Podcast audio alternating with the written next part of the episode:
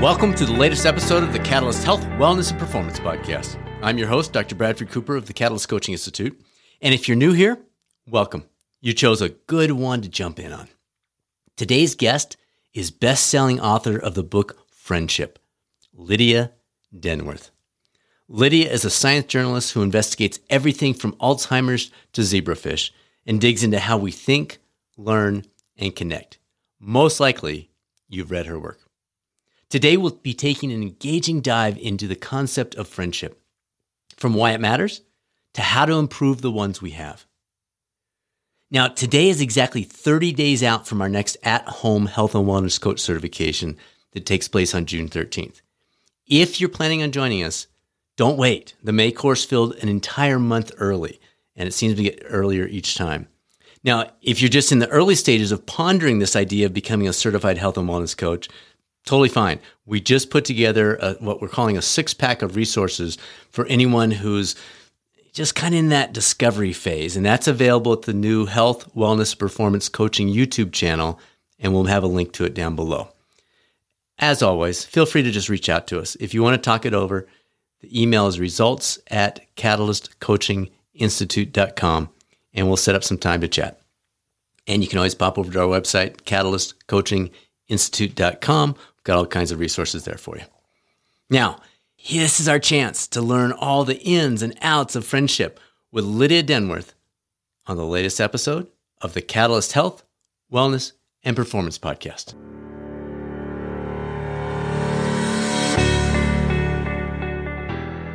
Lydia, thank you so much for joining us today. Thanks for having me. It's great to be here. I loved your book. I, I, had a chance to really dig into it this last week and just underlines everywhere. As I mentioned in the introduction, you, you've kind of written as a who's who of, of magazines and newspapers. So, how did you end up here? You, I understand you you majored in history, interesting background, and then you end up writing about science. Talk to us about how you got here. Ah, yes. Well, the science is the part that is probably most surprising for people who who knew me back when. I um I've always been interested in journalism and always wanted to be a journalist and have been from from my entire adult life. But I I took the least amount of science possible in high school and college. I freely admit it, um, and I uh, I didn't think I was I didn't think it was my thing, and um, I've been pleasantly surprised to find myself so immersed in the fascinating world of science. Um, and I think while it can be very helpful to um, be a science journalist with a science background, and there are a lot of those out there, it's also sometimes a good thing to to be in my position because my job is to explain things in a way that I can understand right, right, or the right. old me right can understand yeah. um, i mean part of how i got here is because i had a pretty successful career in journalism before i got into science um, so i worked on staff at some major magazines early on and then i freelanced um, but i i made the pivot uh, in really in my first book which um, was an environmental science book and I got interested in it more from a health perspective and then I ended up having to write about some very technical science in that book. And mm. I discovered, you know, I was a little freaked out at the time um, when I would get the original documents of these journal articles on geochemistry, and I, I thought, oh boy, this is this is a little intimidating. What have I got myself into? But it turned out that by sort of just doggedly working my way through the materials and then a lot of interviews a lot of discussions with you know and and and a willingness to admit ignorance and to keep asking mm. questions constantly yeah. um, i i turned out to be not bad at writing about science. And um, and it just felt really important and interesting. It's a great story. Science is story. It's a mm. process. It's a, it's about understanding what goes on in the world what we know about it what we don't know how it changes. Um, and in fact my history major in college i feel has served me well. And every one of my books has a lot of kind of history of science in it and and you know beginning the story of where where did the science begin in this question, whatever it is, in this case, a friendship? What did we know about relationships? Why didn't we think they mattered as much as they do? And then how did we figure out that they did? You know, that's a history story as well as a science story. Well, and I think that comes out so well in your book because you're exactly right. Most of the folks that are going to read that book or any book, they're not they're not deep in the science. They want to know how does this apply to me? How do I use this? What what does this study mean in my life? So very well done. Very well done. Well, thank okay. you. We, we look at connection as being the fourth pillar of wellness when we talk about health and wellness. So we've got move, fuel, rest, and connect. So the fact that you're able to join us and talk us through this, this key area of friendship is, is fantastic. I'm, I'm, I'm really excited about today. What were some of the key findings? Obviously, there's a lot of depth to this book. We're just going to be able to scratch the surface. But what were some of the key findings you discovered as you researched the topic? Well, I'm thrilled that you have Connect as one of your pillars of wellness because that is is one of the the major findings is the way i put it is that friendship is as important for your health as diet and exercise yeah and i don't think that people fully get that um, we know we've always known that friendship is lovely and pleasurable most people think that um, there's some misanthropic people out there um, who don't, but uh, or some introverts, or sure. you know, and we can get into that later. But um, but what is new about the science of friendship is that there is this biology to it that it shapes your biology and it and it can change the trajectory of your life um, and in addition to that that there's an evolutionary story here um, that just as much as there has been competition and what everybody thinks of as survival of the fittest. There has also been survival of the friendliest, and um, hmm. and that the fact that that exists actually across species. Um, in a lot of other species and not just in humans tells us something really different about friendship from how most people think of it. Most people think friendship is cultural. And of course, it is. There's plenty of culture to it. Um, how you do your friendship might have something to do with the culture in which you grow up. But the drive to connect is much more fundamental than that. It's really part of human infrastructure. And and so that that's both just cool i think but you know i nerd out about these things i sure. what i find but um but also really important to know because it kind of explains what's going on in the body and why. I mean, you know, we're we're driven to connect and then there's something we get for it and the, these these health benefits now that we're beginning to understand them better are are exactly that are what we get as the sort of benefit of of connecting so let's build on that a little bit you you note early in your book i, I jotted a note down it was page 73 that social relationships they frankly constitute a major risk factor. I mean, we're talking smoking, blood pressure, lipids, obesity, activity. Can you can you take us on a, a, a quick version of a little more depth on that one?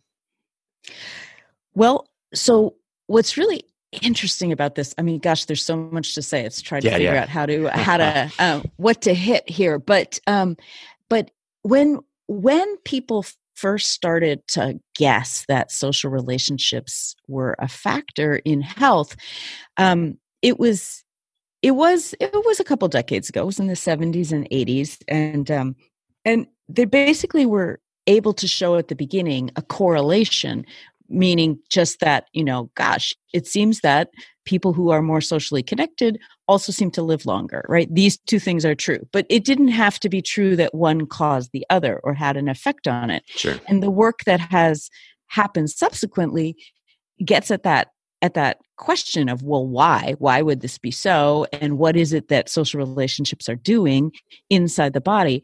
Because you know, it's easy to understand why what you eat would have an effect on your health or that getting out and going for a run gets your blood going and gets your muscles moving. So you can sort of more easily imagine the connection to your physical state or health, right? But a social relationship, especially a friendship that exists entirely outside the body, like why would that get, why would your cells care about that? Why would right. your, you know?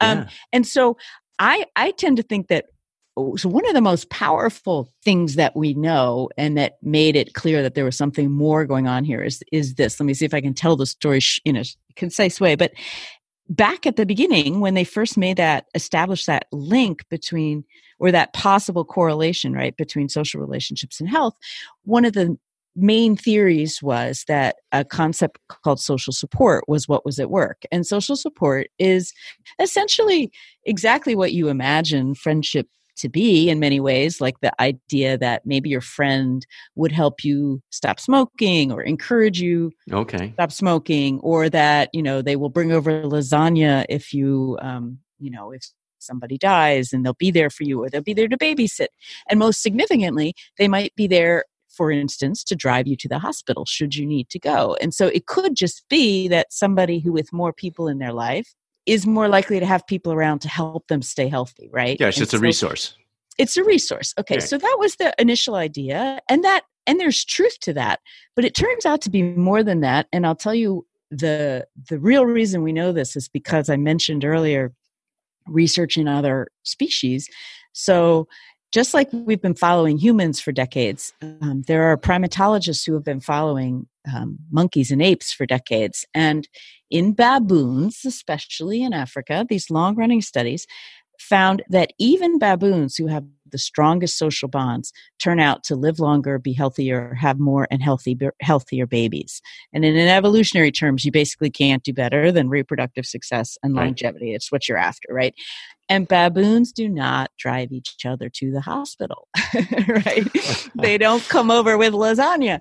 And so so there had to be something more that the social relationships were doing. And so now what we know is that not uh, there's still more to discover, but but what scientists talk about pathways and mechanisms in the body so you know the things that that relationships are connected to now are your cardiovascular functioning so your blood pressure right and your propensity to heart disease and heart attacks your immune system function mm. and how resilient or or susceptible you are to disease your sleep quality your cognitive health your mental health your stress responses and stress probably is um, bigger than just one thing in my list here because stress a lot of people i think know that a little bit of stress can be good for you mm-hmm. it can mm-hmm. kind of amp you up to perform on a test or in a you know playoff sure. game or something sure. like that but sustained chronic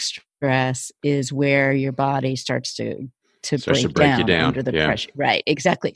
And so social relationships, um, good, strong social relationships, seem to reduce stress levels, and they literally reduce the activity of the stress systems in your body. So, like your HPA axis in your brain and things like that, and levels of cortisol, which is the um, you know spikes when you're under stress, and um, all that gets calmed down by by good, healthy relationships, and amped up by negative relationships right mm. and so um so stress probably then triggers some of the other things that I mentioned if it's left un, unchecked. Um, but so all of these things, um, I mean, I, I, they're all measured in different ways, so it's hard to sort of just concisely say, well, this is what happens, you know, here in your in your blood right. pressure but but suffice it to say and the important thing for people to understand is that your friendships um, and and we can get into why i'm saying it's friendship and not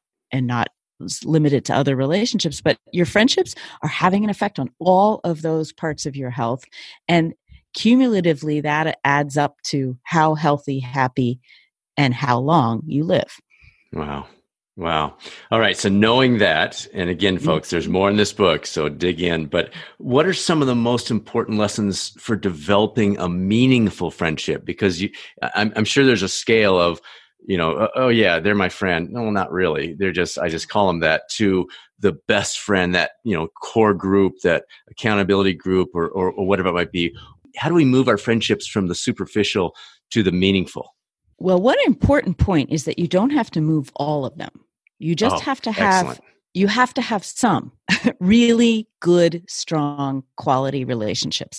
And what I think is most interesting about this work is for me, it, it does two things. It actually clarified what friendship really is, um, at least some of the essential things it has to have. And I'll come back to that in a second. And secondly, it actually blurred the lines then though between friends and other kinds of relationships like blood relatives and mm. romantic mm. partners because in fact what matters most for your health is the quality of the bonds that you have with the people closest to you and it doesn't actually matter whether that's your spouse or your sister or your best friend if as long as the relationship shares these quality factors and so mm.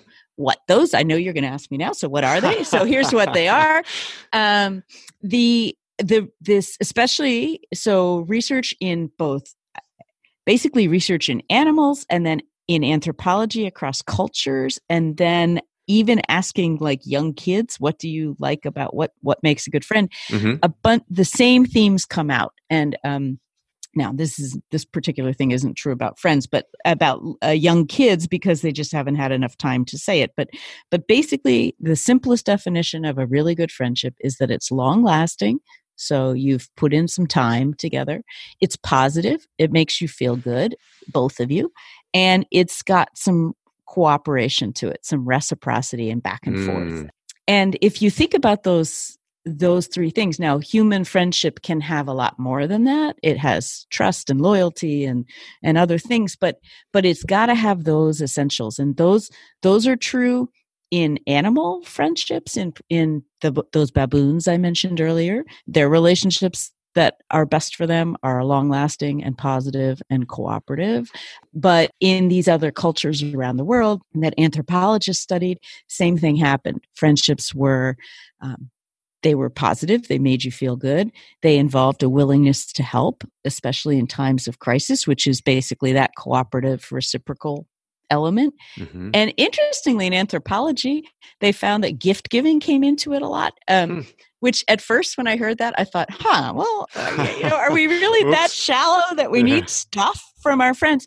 But what I came to realize is that the gift giving is really about not the value of the gift, but the value of the relationship that it symbolizes. And it's about sort of acknowledging your friend and appreciating them, showing that you appreciate them.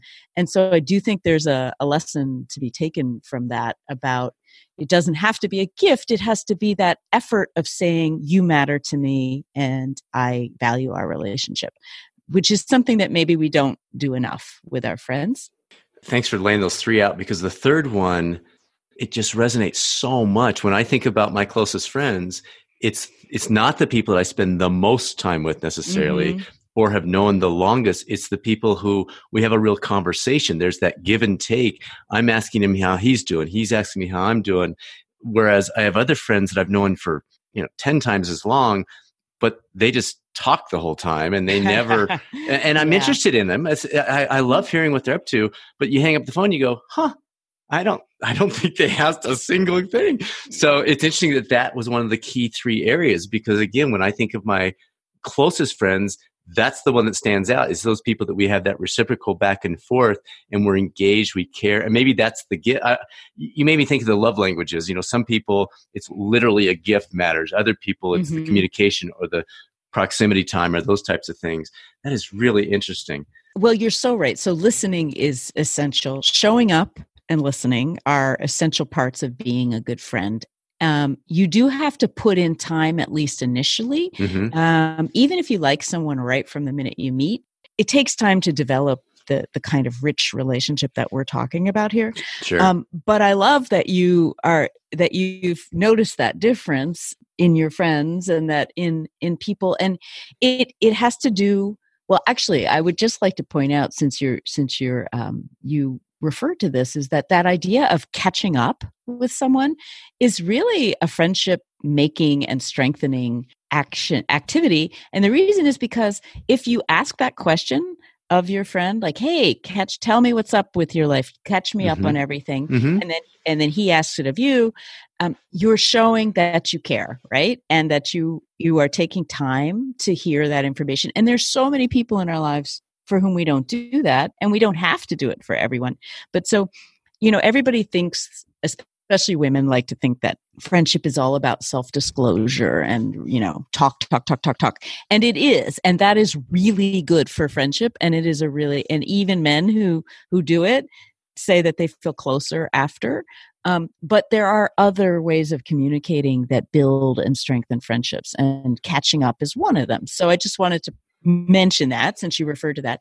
The other thing I want to say about the reciprocity, the give and take, is that it's not just in the talking, but in doing things for each other and being mm. there when somebody needs you. Mm. And sometimes the most int- one of the things that humans have that's lovely is that you know you when you get close enough to someone you give up the kind of tit for tat accounting that some people might say well but wait a minute it shouldn't right, right. be it shouldn't be as it, it shouldn't be down to like well you did this for me so no i'll do that for you.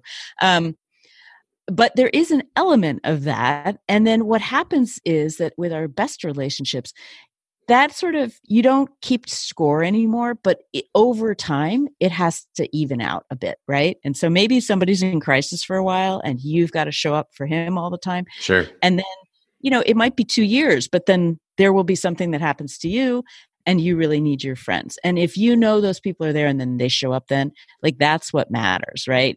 And so i'm not saying that there has to be this um, this tit for tat but what does happen is that if there never is that reciprocity or the, like those friends who just talk about themselves the whole time or even when you're talking you know they're not really listening they're just trying to come up with that clever thing that they're going to say about the we call it the how it pertains to me for right, conversation. Right. like those relationships don't always last and uh, and you know i'm not sure that they should. Right. No that's very good. Back to the health and wellness piece. You, you yes. mentioned the harvard study that your health and happiness at 80 was not based on your wealth. It wasn't based on your professional success. It was your relations at age relationships at age 50. Can you fill it us in on some of the gaps of that? It was yours. The satisfaction you had in your relationships at 50 was the best predictor of how healthy and happy you would be at 80. Interesting. Um, it's so interesting. And, you know, that Harvard study, so it's a pretty famous study. Maybe sure. your listeners yeah, yeah, are familiar with it, right? More Absolutely. than 700 men were followed for the duration of their lives, beginning in college. So, um, and so a chunk of them were Harvard students, but there actually was also a chunk who were teenagers in, in a poorer neighborhood in Boston who were not Harvard okay. students. And so they followed all of them. It was more than 700 people they followed for as long as they lived. And now they're actually studying their second generations and stuff. Um, but so it gave us this long uh, a longitudinal study in humans that is rare um, that you know lasted for 60 years right? Um, and so because several of these men went lived from their 20s all the way into their 90s even. And so they were keeping track. I think basically what they did was that the men filled out questionnaires every two years in their lives and then they had medical exams every five years and so all of that data, right, goes into telling us like it allows you to compare an awful lot of things. Now, I will say it's interesting. They also looked at the warmth of your childhood um, and your relationship with your mother or the, the men's relationships with their mothers. And that did have, that was important hmm. um, as a predictor as well. But even that sort of leads in part to your ability to form strong relationships in midlife. Mm-hmm. Um, and what I think is so interesting is that it's relationships plural. Your satisfaction with relationships with an S on the end, right? Not just whether you're married, for instance, and have mm. a happy marriage, although that was crit- was very important. It's it's you know the people around you, how integrated you are socially, how many warm relationships you have, and. I mean, it really is just, it tells us that we've been getting it a bit upside down i think you know we when you ask a 20 something person what do they aspire to in life they're going to talk about professional success and wealth and very few people say you know i really want to make sure i have very strong relationships. Um, and even though it's not that anybody i think most of us don't imagine that we don't want to have it's just that we're not as explicit about that as a goal and we I just kind of assume it's going to happen. You're just I like, oh yeah, yeah, yeah, friendship, yeah. sure, that'll be there. Yeah, and and I noticed this. I mean, one of the things that's come out of this book too is that because I've talked about how um, intense relationships or friendships are for kids when they're in like school age and middle school and adolescence and parents need to sort of really understand that it is developmentally appropriate for kids to do that but apropos of what we're talking about, it struck me that as parents, often we don't always deliver a message about the importance of learning to be a good friend and maintain good friendships we're always talking about achievement and right. at least in my world we are you know i'm not saying that doesn't matter you know i i do believe that kids should push themselves in school they should you know sure. um, and that there's a lot to be gained by um, professional success and academic success but at least as important and more important according to this harvard study of these these men is is the ability to have good friends and strong relationships. And so we should be prioritizing that all through life and in and in companies if you're if you happen to be a boss it it speaks to the importance of the community that people work in too. I'm not saying everybody has to be buddy buddy with everyone they work with um, you know that's not realistic or even desirable but it is important that there's a positive environment and that people do have some friends at work i mean that the research is really compelling that there's less turnover more positive reviews more productivity more efficiency you know people are just happier to come to work um, if they've got people that they like there yeah. and that they feel you know that they get along with so at all points in our lives that it's it's an important thing. And that and that statistic about where you are at 50 on relationships predicting 80 just sort of sums it up so perfectly to me. And it's really like eye opening we're just not that good at that long cost accounting or whatever the phrase is. I'm, I'm that's probably not it. But, uh, you know thinking ahead and saying oh this is really going to matter well that's our job today right that's what we're going to get this out job. there exactly that's right exactly. your book will help with that I hope so. So another interesting one, you, you talk about Steve Cole's work on gene expression. We had Dr. Kenneth mm-hmm. Pelletier talk about epigenetics on an episode mm-hmm. last year, and it was it was one of the first times I'd really dug into this. It's fascinating information. But you talked about how the immune system was improved, less inflammation, more protection against viruses in those people who participated in this Gen X program, which really was an opportunity to enhance their their relationships to, to, to build on those Tell us mm-hmm. about that. I think that's really fascinating and obviously probably feeds into some of the other things we've been talking about in terms of benefits. Oh, absolutely, it does. And to explain that, I need to just back up a little bit and sure. explain where this started. Is that when researchers started really looking at loneliness as a potentially public health issue in the 90s and 2000s, it happened just at the time that we began to be able to um, to sequence the human genome. And that's what Steve Cole at UCLA does. In fact, he doesn't just do that. He so just as a the most basic understanding is that you know your genes are like the blueprint for who you'll be in life, but everything depends on whether they are expressed or not, whether they're right. turned on or off, right? And right. so and genes turn in you know rna takes the information in the dna and then translates it essentially into proteins and um, and the proteins often affect whether you're going to get sick or not. Um, and so, what Steve Cole does is look at that tran- the translation process. It's called transcription, right? The, so he it's so you're not just sequencing the genome. You're sequen you're looking at whether those genes are turned on and off by your life experience. So okay. you are both your genes and your lived experience, and the two are inseparable. And so, so the thing that they found starting in the 2000s was they were looking at the lonely people that a guy named John Cacioppo at the University of Chicago was studying. He was really a pioneer in studying loneliness. And they ran just like 14 blood samples from the really lonely people and then the much, you know, the really in socially integrated people in the study that Cacioppo had because he met Cole and he thought, oh, he was doing this interesting work about gene expression. So they ran just these few samples. And Steve Cole thought, okay, you know, loneliness, fine, sounds important, but you know, it's a it's an emotion. It's not, sure. Uh, you know, whatever. He soft he stuff. didn't he saw stuff exactly. He could not believe what he saw. So when they got back the results from these really lonely people versus the non-lonely people, it was crystal clear that the lonely people's gene expression in this part of the immune system that they were looking at absolute it made them more susceptible to inflammation and it made them more susceptible to viral diseases so basically there's a set of genes that kind of regulate your inflammatory responses and Mhm. another set that regulate your viral responses and they were in the lonely people they were tuned in a way that or they were expressed in a way that made them more susceptible and in the less lonely people they were more resilient and wow. and Steve Cole, when he looked at that, he said, you know, what? like, why Right. would your leukocytes care about this? Your leukocyte is your white blood cells, right? Um, and he realized that loneliness really mattered. And then what he went on to do was was to see that same pattern in other people's um, blood samples but these people were people like suffering severe poverty or trauma and things like child soldiers in africa.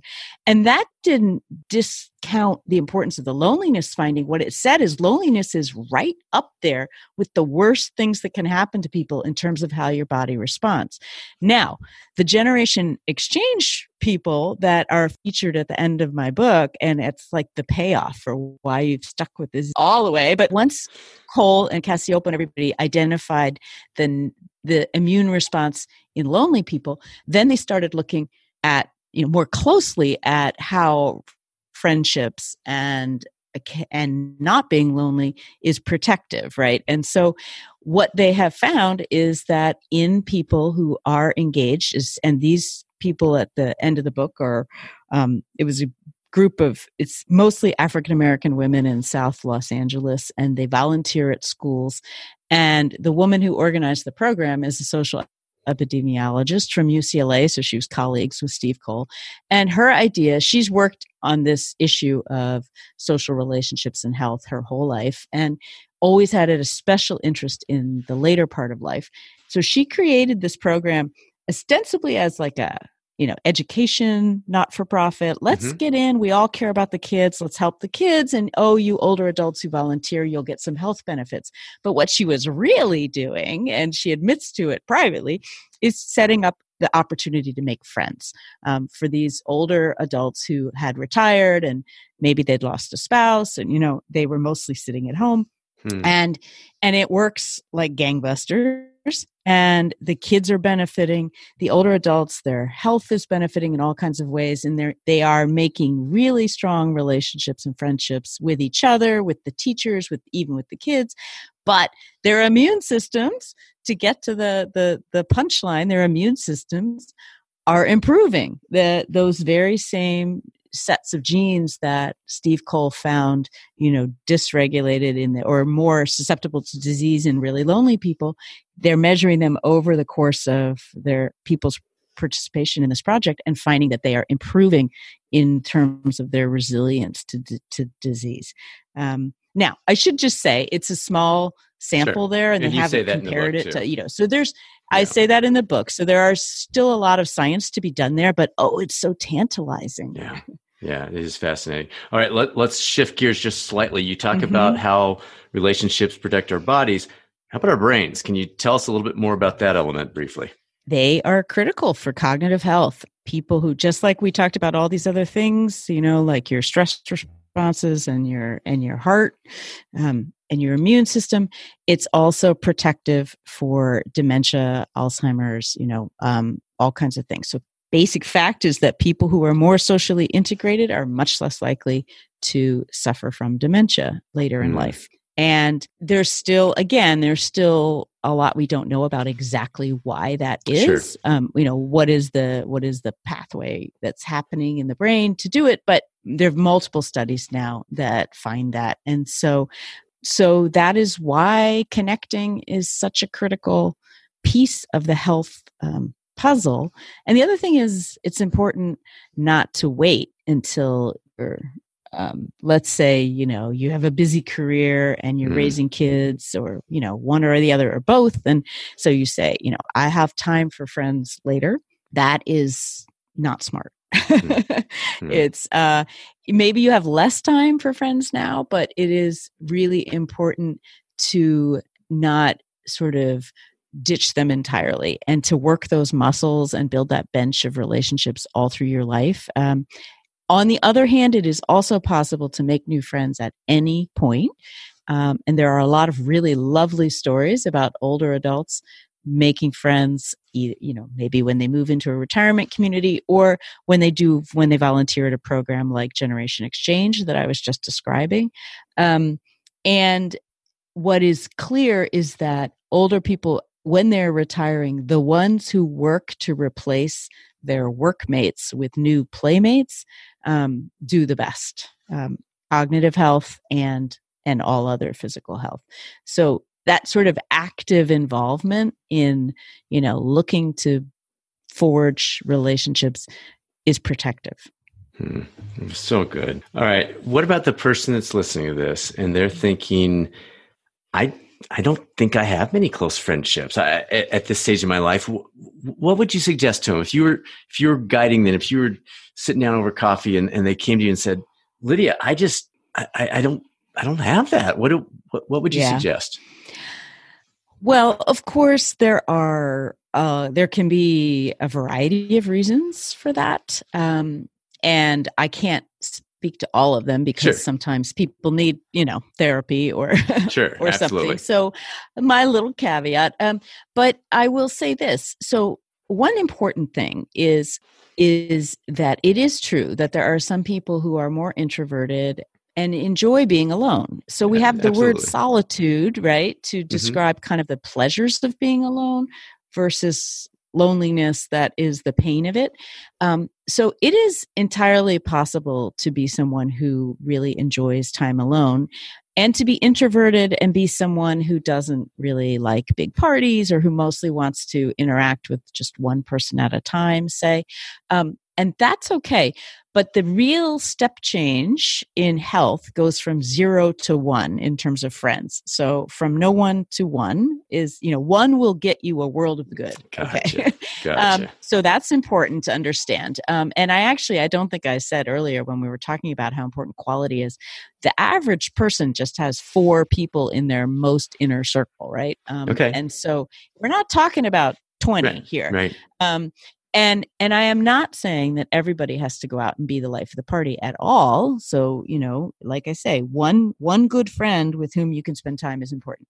And if you're introverted a lot of introverts still say they they do have one good friend or two good friends and so that's good um, and that's enough. Uh, but if you really don't feel you have any and i have been meeting some of these people when i've been out talking about the book and and often it's because they've just moved they've just retired they have young kids and they you know they there's some kind of restriction in their i don't know ability to get out in the world. I mean i just am thinking of a young man i met at a talk i just gave who he came to the talk by himself because his wife was home with the little kids and they hmm. they're trading off but they've just moved to this new place. They have little kids. They know no one. He's like how do i make friends? Sure. and uh, you know i um i was really sympathetic. I also think in that case like when you have for instance very young kids you're sort of in the fog of battle and you but that when your kids get to school you start to meet other parents. But it is important especially if you live in a kind of place where like drop off at school is in a car on the driveway mm-hmm. of the school that you find that you make yourself go to the events where you can meet other parents same thing if you're not a parent but you move to a new city for work you have to put yourself out there somewhat and make yourself vulnerable which I know is hard to do. And I, I say this as someone who, I mean, as a science writer, when I was pivoting into this new field, I would go to these meetings where there would be other science writers, and I knew no one. And I knew that it was going to be important both just for fun and for my career to actually try to meet some of these people. But it meant going to parties and having to walk up to people and introduce myself. And it's a very painful thing to do, but it does often result in those relationships but you've got to sort of you've got to put yourself in the places where you have more opportunity to do that um, and also shared interests is just hugely important. So let's say you've just moved to a new city. Instead of sort of just going to um, a social event where you're thrown in a room and it's like a, you know let's meet people i i do think that like volunteering or um, mm. going to an organization that like if you love theater go find people who love theater. Like go you know what i mean? Join purpose more purposeful more intentional about who you're looking to meet because that's really a place where good friendships are often developed is over shared interests and shared passions. Hmm. excellent. Excellent.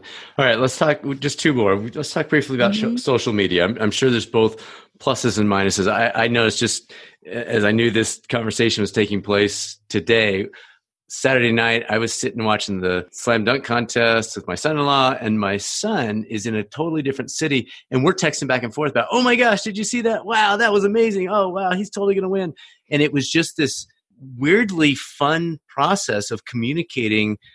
And it was just a text. It wasn't a big deal, you know. We, right. But but it just felt like it created a connection that would not have existed five years ago, and that happens with our daughters as well. Susanna, my wife, and I occasionally, if we're in different places. So there, there, there seems to be some positive, but there obviously is also some negatives, the distractions, the you know being peeled out. There's got to be something better than this conversation, so I'm going to pull my phone out.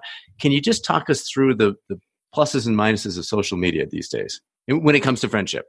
Yes when so you're exactly right. You've you've given a really good example. In my family my husband and i and our three sons have a have a running group text that really does allow us to sort of just stay connected in yeah, a way that I, two exactly. of them are off in college now. And it's fun. It's a lot of jokes and you know memes and gifs and things. And well they're better at the memes. I i can do the little emoji. I'm, but, I'm with you. but uh, but anyway it's but it does sort of it's this way of checking in that's very different from when I was in college. So two out of my three are in college. When I was in college, you know, I called my parents once on Sunday nights. Right? Exactly.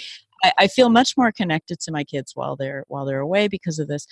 The bottom line is this: if you use social media in the way you just described as one extra channel um, with which to connect to people with whom you have a strong relationship or a, a good relationship offline, then it strengthens the bond. It's just an extra piece of building and maintaining that relationship and that is and it really does make it stronger and so um, that's important to know and to understand uh, it's also true that people who have bigger networks online tend to have bigger networks offline hmm. um, and so often there our online and offline lives mirror each other and the truth is that social media, the latest research, and it's much more rigorous and, and statistically, um, more statistically rigorous and more nuanced in the kinds of questions it's asking about social media and how it affects well being in general.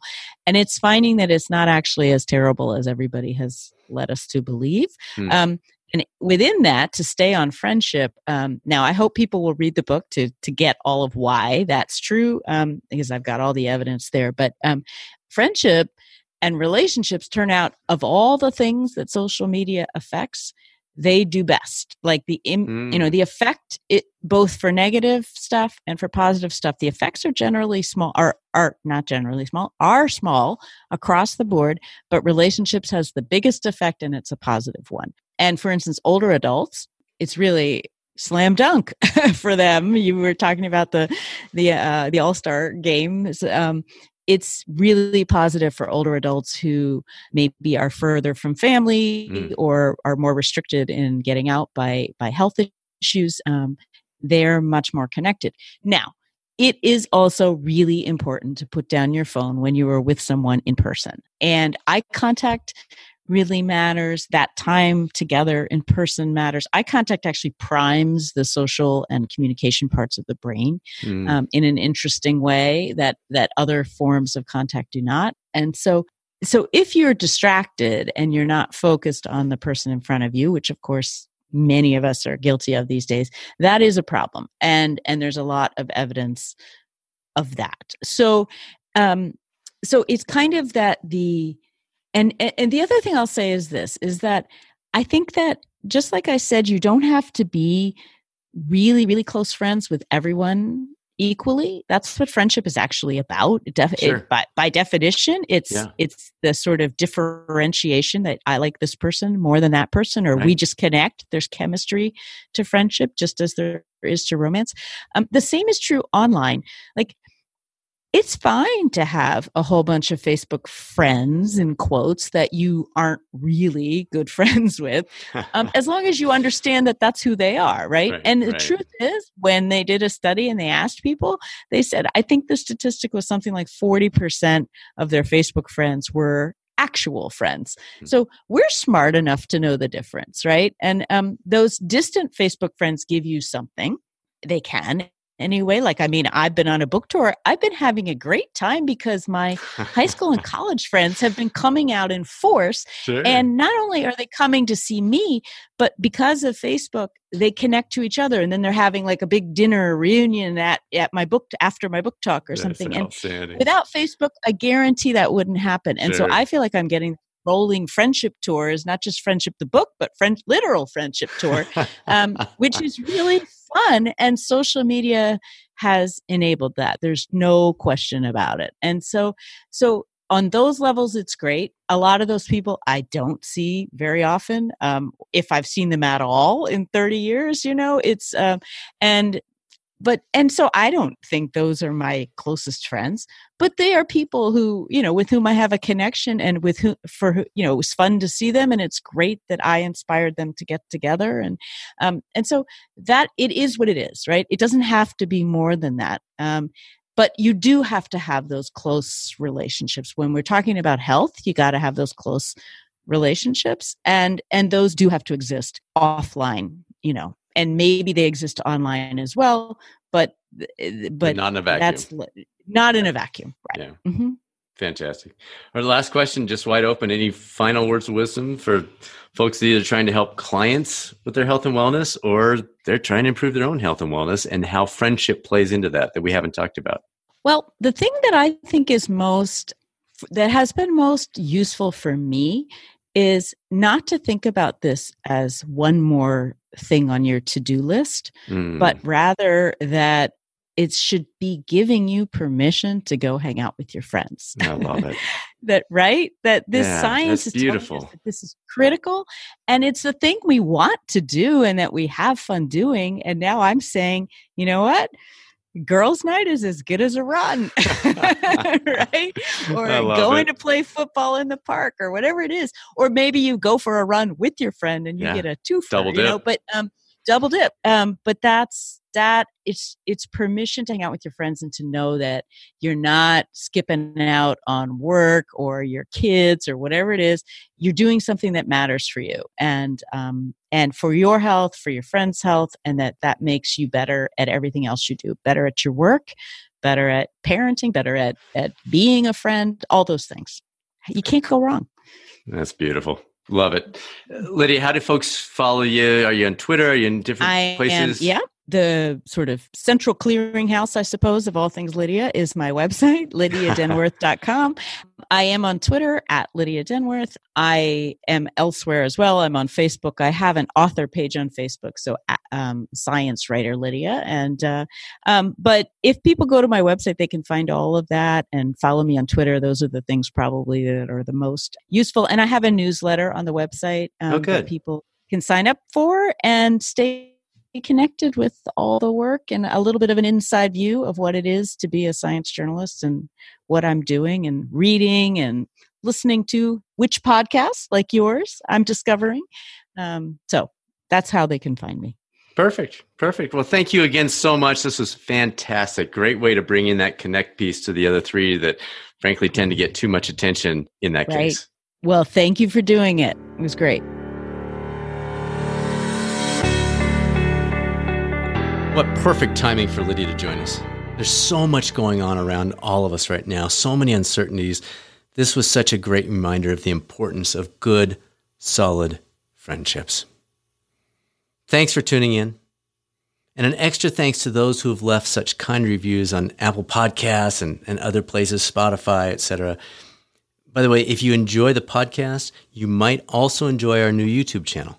We just launched it about a month and a half ago, and we'll have a link to it down below. It's called the Health, Wellness, and Performance Coaching Channel, and you can pull that up on YouTube. All kinds of resources to either up your game as a coach or for your own personal wellness. Hope you enjoy it. Now it's better time. And today, Hopefully, that involves being just a little bit better friend. This is Dr. Bradford Cooper signing off. Make it a great rest of your week, and I'll speak with you soon on the next episode of the Catalyst Health, Wellness, and Performance Podcast.